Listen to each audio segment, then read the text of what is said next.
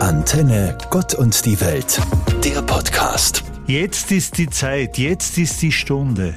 Heute wird getan oder auch vertan, worauf es ankommt.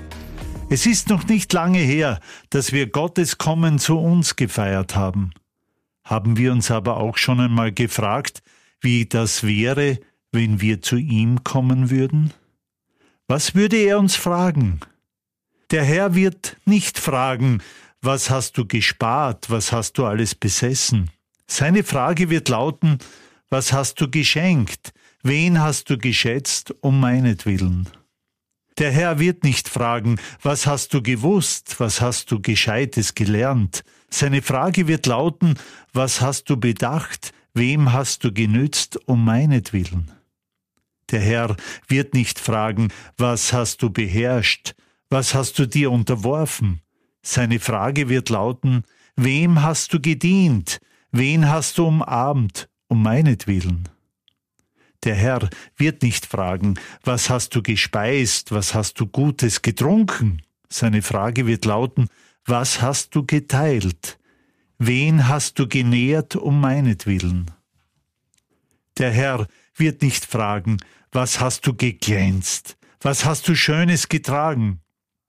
Seine Frage wird lauten, was hast du bewirkt? Wen hast du gewärmt um meinetwillen?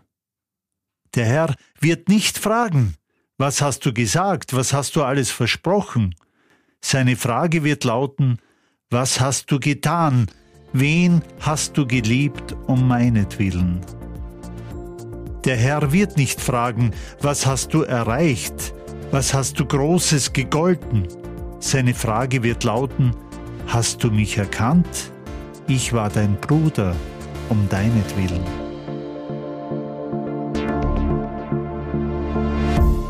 Ich interessierte mich immer schon am Beginn eines neuen Jahres für die Jahreslosung der evangelischen Kirche.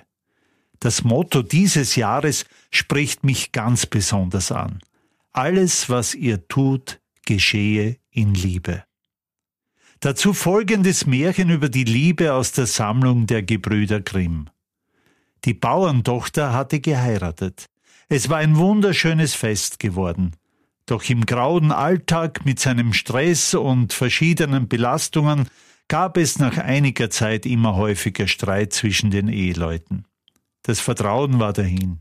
Eines Tages sagte der Mann zu seiner Frau, wir werden uns trennen. Doch ich erlaube dir, dass du das Liebste und Beste aus diesem Haus mitnehmen darfst. Die kluge Frau wartete, und als ihr Mann eingeschlafen war, holte sie einen Nachbarn. Beide trugen sie den Schlafenden in die Kutsche, und die Frau fuhr mit ihrem Mann davon. Als der Mann wach wurde, fragte er, Wo bin ich?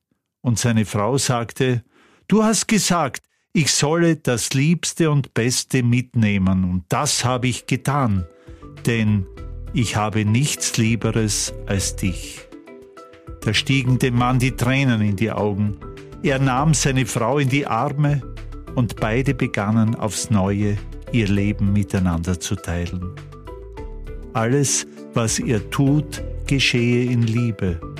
Welch herrlicher Leitsatz für 2024.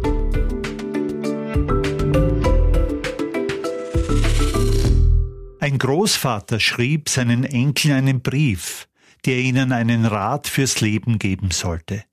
Wenige Monate später starb er unerwartet an einem Herzinfarkt. Hatte er es geahnt? Hier einige Passagen aus diesem Brief. Folgt euren Hoffnungen und Träumen, egal wie unerreichbar oder seltsam sie euch auch erscheinen mögen. Alle anderen sind auch nur normale Menschen, manche tragen wichtige Titel oder haben Macht. Sie wollen, dass ihr sie für etwas Besseres haltet. Glaubt ihnen nicht. Sie haben die gleichen Zweifel, Ängste und Hoffnungen. Habt keine Angst vor nichts und niemanden. Bemüht euch, anderen Menschen zu helfen, besonders den Schwachen, den Ängstlichen und Kindern. Jeder trägt eine Sorge mit sich herum, und diese Menschen brauchen euer Mitgefühl. Lest Bücher, so viele ihr könnt. Sie sind eine Quelle der Freude, der Weisheit und der Inspiration. macht Reisen, wartet nicht, bis es gerade gut passt. Das passiert nie. Sagt niemals jemanden, dass ihr ihn liebt, wenn ihr es nicht tut. Umarmt die Menschen, die ihr liebt. Sagt ihnen, wie viel sie euch bedeuten. Wartet nicht, bis es zu spät ist. Lebt im Einklang mit der Natur. Geht nach draußen in den Wald, in die Berge, ans Meer. Das ist wichtig für die Seele. Seid dankbar. Das ist ein Tag in unserem Leben und er wird nicht wiederkommen. Lebt jeden Tag mit diesem Gedanken. Passen diese Ratschläge nicht besonders gut für uns alle, die wir gerade erst wieder ein neues Jahr begonnen haben?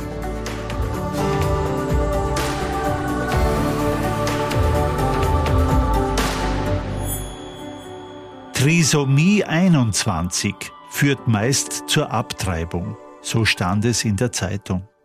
Julian Messner setzte sich mit diesem Umstand auseinander und schrieb folgende tief emotionalen Zeilen. Ich bin Julian, ich habe Trisomie 21 oder das Down-Syndrom. Wenn Mama mich, hätte Opa nie Nutzo Pui zu mir sagen können. Wäre ich nicht der Liebling meiner Tanten, könnte ich keine Männergespräche mit Markus führen, hätte ich keine Gedichte geschrieben und keine Bilder gezeichnet, wäre ich nicht Autor von Hochzeitsfieber am Gardasee. Und Regie hätte ich auch nicht geführt, wäre nie als Schauspieler auf der Bühne gestanden und ginge nicht in die Kunstwerkstatt. Ich wäre kein Bandleader und Sänger und auch nicht der Ehemann von Annemarie. Ich wäre nichts und niemand. Die Welt wäre ärmer ohne mich. Und ohne Annemarie. Und Gustav und Günther und Klaus und Manuela.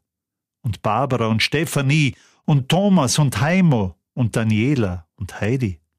Und Lorenz und Manuel und Walter und Hans-Jörg und Bernd und Dietmar und Katharina und Seppi und Andreas und Ilaria und Claudia alles meine Freunde mit Down-Syndrom. Wir alle lachen und weinen und leben so gerne in dieser verrückten Welt.